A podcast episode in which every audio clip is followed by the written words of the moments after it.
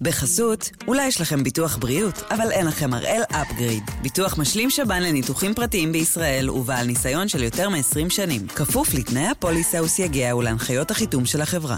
אהלן, כאן אלעד שמחיוף, וכן כן, אחד ביום עדיין נמצאת בפגרה עד חודש אוקטובר, אבל האמת היא שחשבנו שזאת תהיה הזדמנות מצוינת לחזור לכמה פרקים שאהבנו במיוחד, לטובת מי שאולי איכשהו פספס, ואני לא מפנה אצבעות מאשימות כמובן.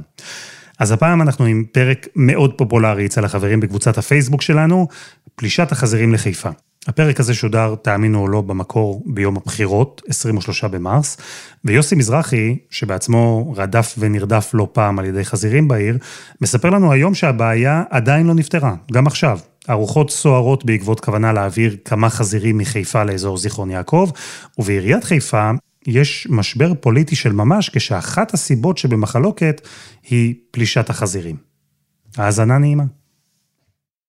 טוב, אז זה חזיר בר, אני אשכרה יכול לגעת בו, לא יודע אם הוא ייתן לי. וואו. אוקיי, בוא, בוא, בוא. אף פעם לא נגעתי בחזיר בר. כשהכנתי כתבה על הנושא הזה, אז אתה יודע, הדימוי הראשוני שחלק מהאנשים אמרו, טוב, בוא נעשה בדיחה, נשים מוזיקה מצחיקה, ובוא קצת נגחך, ובוא נספר על אנשים שחוששים ועל החזירים שהשתלטו על העיר, או דברים מהסגנון הזה, ואני החלטתי שלא, כי בין היתר זה לא מצחיק את האנשים שגרים שם ונאבקים בבעיה הזאת מדי יום, ואני מעריך שהאסון הראשון קרוב, וכמו שאנחנו מכירים מאסון הכרמל או מקרים נוספים, הדברים משתנים לצערי בישראל, בעיקר אחרי האסון ולא לפניו. שלום יוסי מזרחי. אהלן אלעד. מתי הסיפור מתחיל? תראה, זה היה בהתחלה איזה סוג של, אתה יודע, אגדה אורבנית או משהו אקזוטי, יש אה, אגם עם מפלצת, ויש בקריית ים נניח חוף הבתולה על שם בתולת ים, שמישהו שיקר פעם וטען שהוא ראה, אז בחיפה יש את ההגדה שלה על חיות הבר, על חזירי הבר.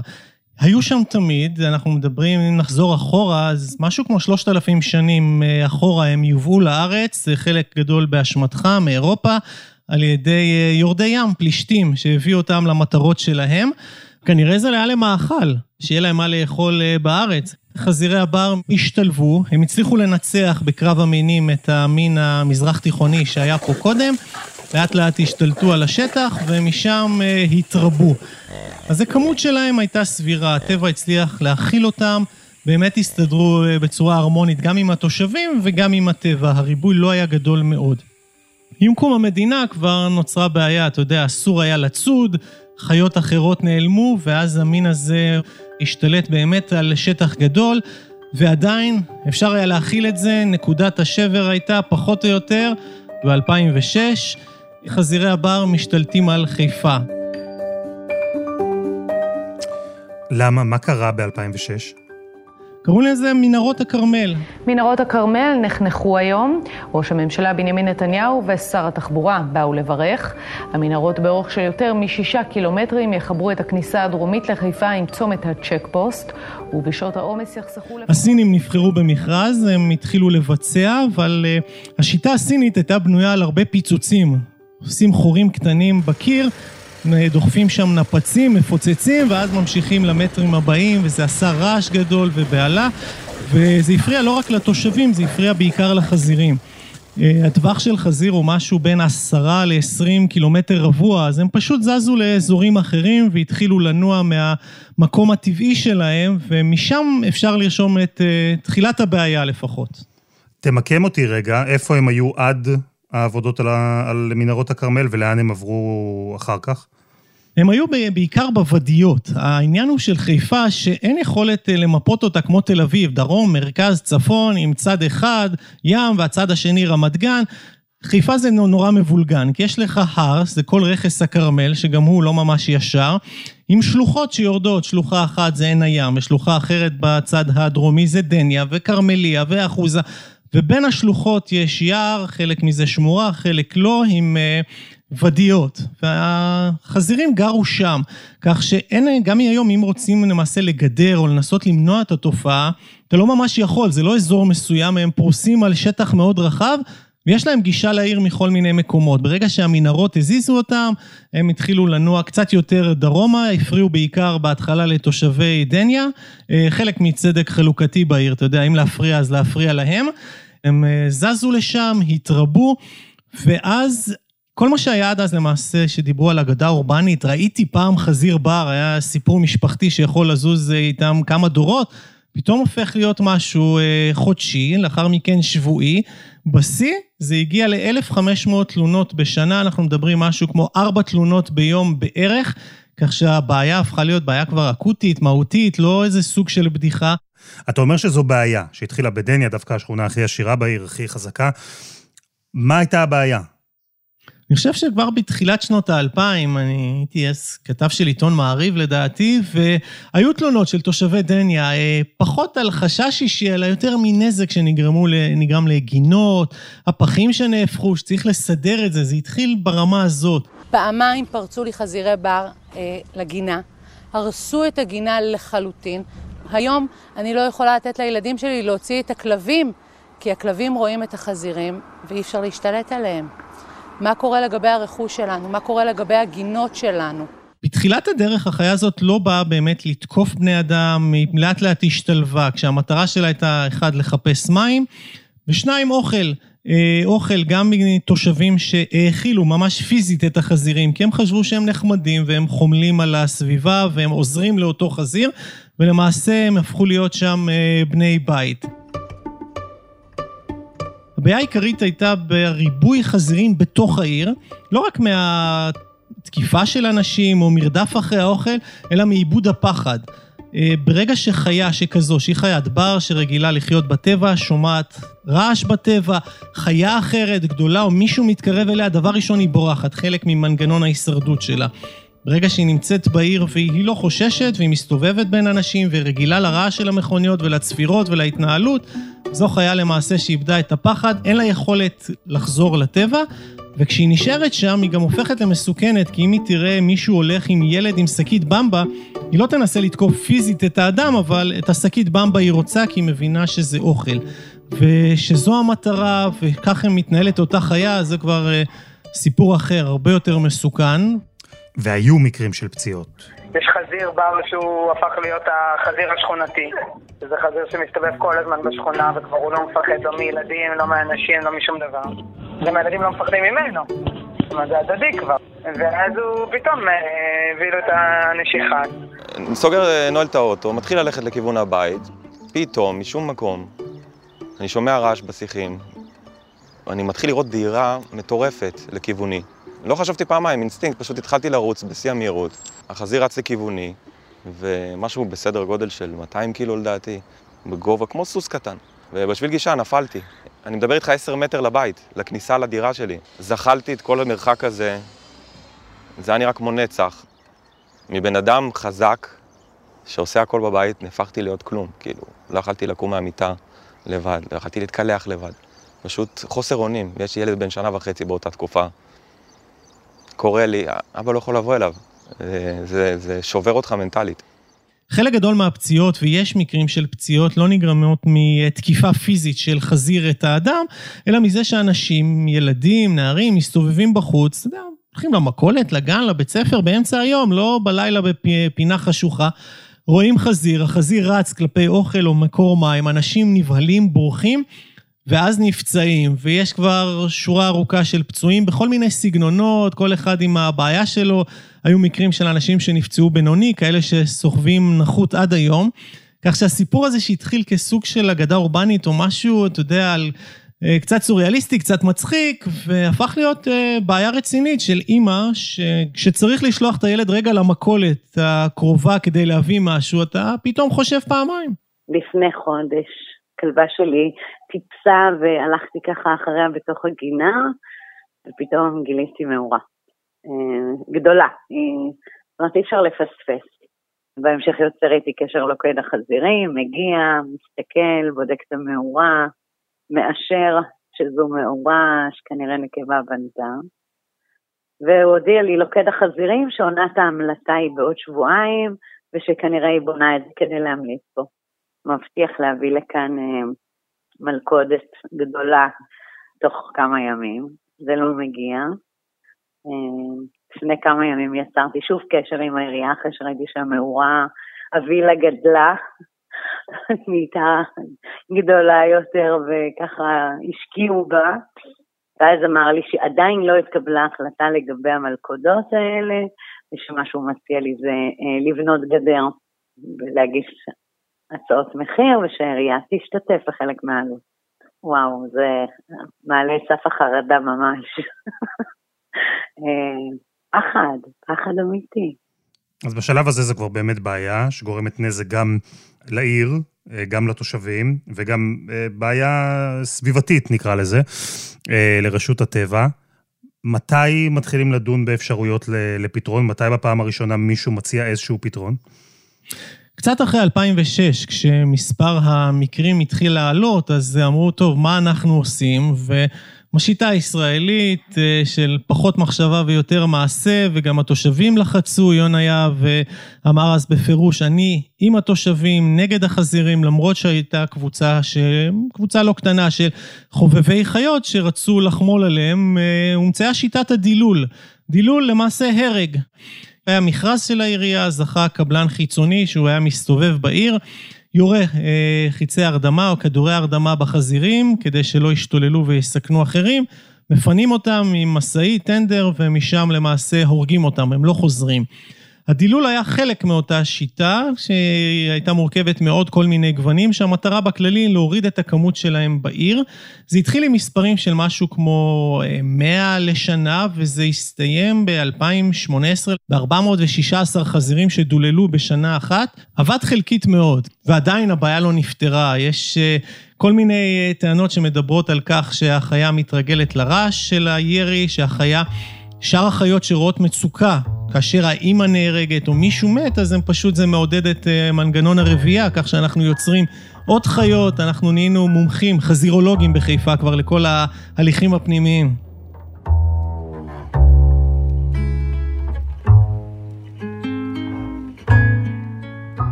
שמי יניב חביב, חיפאי, גר ברוממה הישנה, בן 46, וחובר טבע. ובמיוחד חזירי בר חיפאים. אני חבר בקבוצה שנקראת חובבי חזירי הבר. רואים בהם חלק אינטגרלי עם כל מה שקורה פה בחיפה, על ההר. הם פה, הם פה. החיה הזאת מעלה חיוך על הרבה אנשים, הרבה ילדים שרואים אותם, ווואו, איזה, אתה יודע, יש דור שלם שנולד לתוך הדבר הזה, זה לא מוזר לו. היא חיה מקסימה, אה, לא מזיקה, לא תוקפנית כמו שמנסים להציג אותה. נכון, יש בעיות, צריך לפתור אותם. אה, הם לא אמורים להיות פה, הם לא אמורים להסתובב פה, אסור להאכיל אותם, אה, אנחנו נגד להרוג ולדלל אותם. לדלל בכלל זו מילה מכובסת. נשלחים אנשי אכיפה לא מיומנים, שאין להם מושג איך להתמודד עם חזיר בר, זה אנשים שבדרך כלל קוראים להם לטאטא חתול שנדרס או משהו, פתאום מטילים עליו, פה עכשיו תכניע את החזיר בר עם רשת ועם קשירות ועם בעיטות. החזירה הזאת מתה. החזירה הזאת מתה בעינויים ובאיסורים. וזה לא ראוי ולא צריך להיות ככה.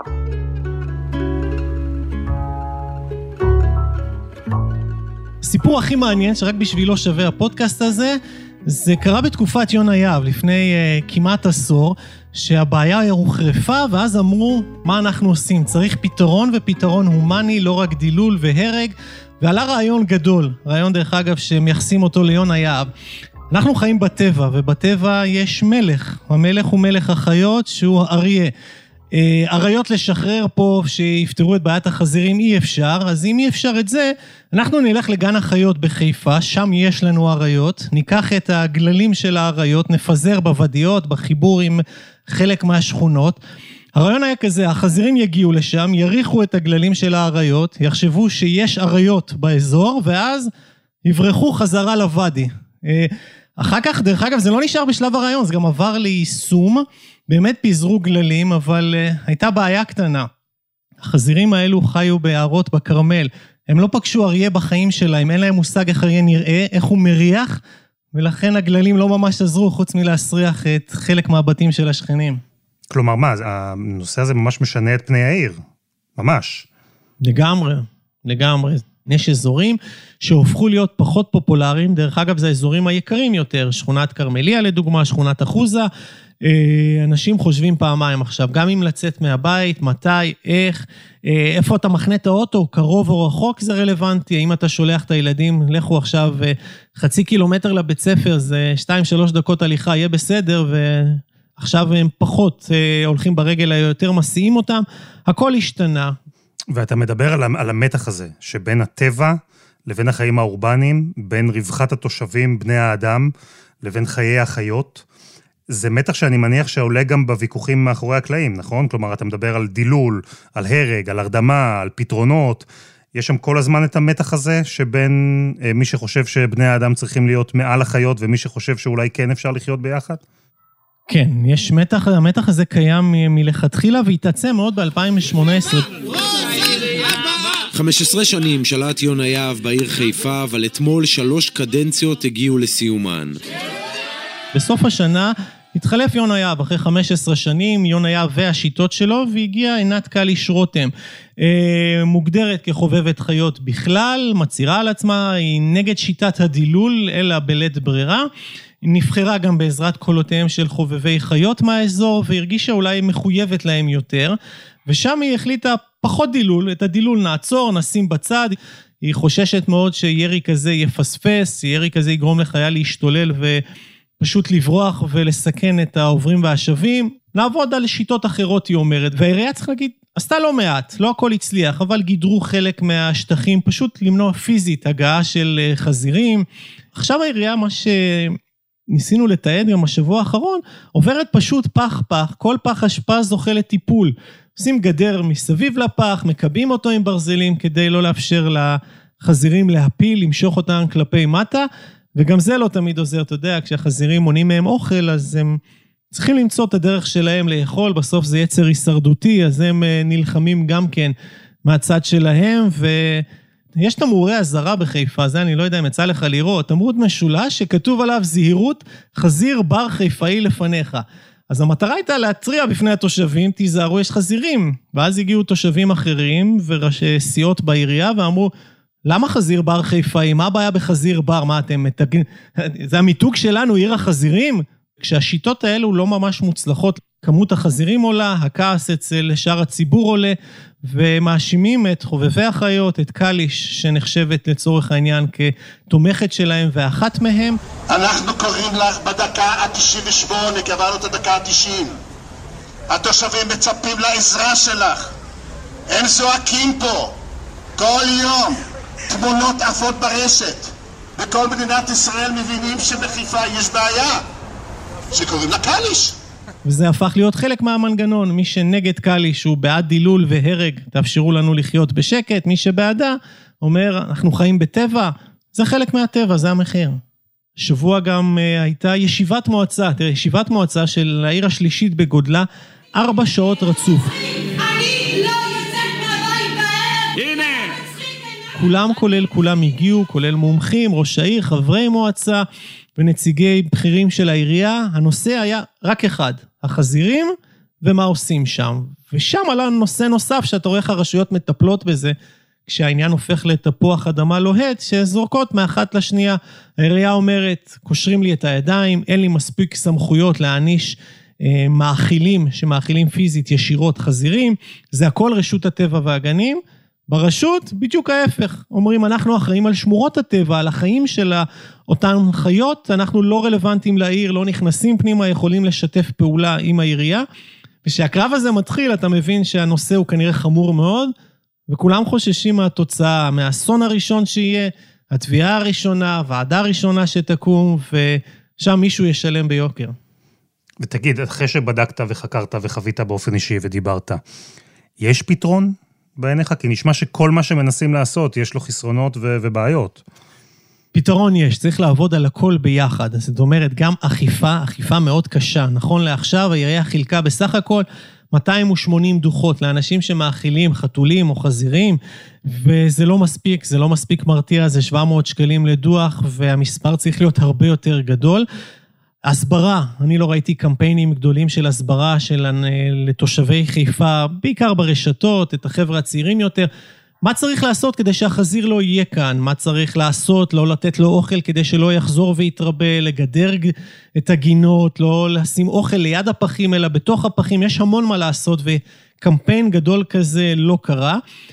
וצריך להגיד שגם חובבי החיות בסוף יבינו שאם ההסברה, הפיקוח והאכיפה בצד אחד לא יעבדו, לא תהיה ברירה אלא לחזור לדילול. דהיינו, מי שלא מבין ולא עובר דרך הראש, אז uh, מאלץ את התושבים לה, uh, לראות איך העירייה מפנה את הבעיה בכוח, וזה תמונות לא נעימות.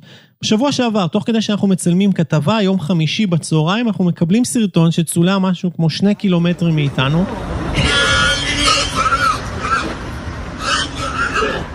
אתה רואה שם אה, שני פקחים של העירייה קופצים על חזירה, חזירת בר שהסתובבה באחת השכונות, עם אה, מוט, תופסים לה את הראש, השני זורק רשת, ממש כמו בתקופת הציד העתיקה, קושרים לה באזיקונים את הרגליים, והחזירה משתוללת, והיא צועקת, והכל קורה לאור יום, בצהריים, כאשר תושבים, ילדים עוברים, חוזרים מבית הספר. תמונה מאוד לא נעימה, בסוף גם החזירה מורדמת ולמעשה הורגים אותה. כך שחובבי החיות גילו שמה שראש העיר עינת קליש הבטיחה להם שלא מדללים ולא הורגים, זה לא ממש מדויק. מדללים והורגים בכמות מאוד קטנה ולא באמצעות ירי, אלא באמצעים אחרים שהם אה, לדעתי לפחות הרבה פחות הומניים. אה, בסוף תצטרך, העירייה תצטרך ביחד עם רשות הטבע לעבוד על הכל, גם על אכיפה, פיקוח, הסברה וגם דילול בלית ברירה כדי לפתור את הבעיה ו... רצוי לפני האסון הבא, כי כמו שזה נראה כרגע בחיפה, זה משהו שמאוד קרוב.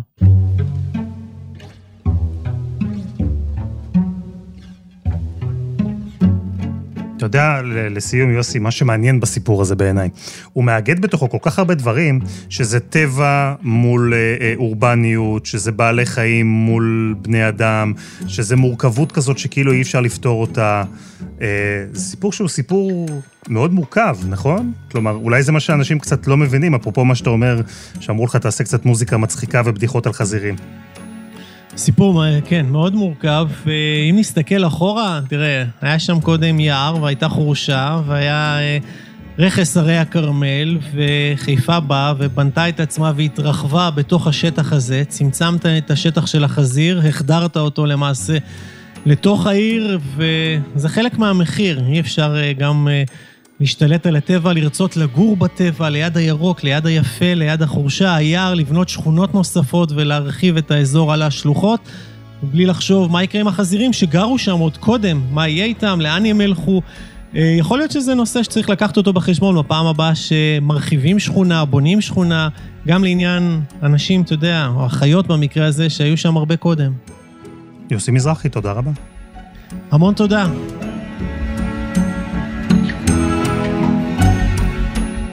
וזה היה אחד ביום, של N12. אם אתם פשוט לא יכולים לחכות שנחזור מהפגרה, אז למה שלא תדפדפו קצת בארכיון שלנו, ב-N12 ובאפליקציות הפודקאסטים, אולי תמצאו עוד פרק שלא יצא לכם עדיין לשמוע. אתם מוזמנים גם לקבוצת הפייסבוק שלנו, כי אנחנו ממשיכים את השיחה איתכם גם שם. העורך שלנו הוא רום אטיק, בצוות עדי חצרוני ודני נודלמן, על הסאונד יאיר בשן שגם יצר את מוזיקת הפתיחה שלנו, ואני אלעד שמחיוף, ואנחנו נהיה איתכם שוב עם פרקים חדשים של אחד ביום, בחודש אוקטובר.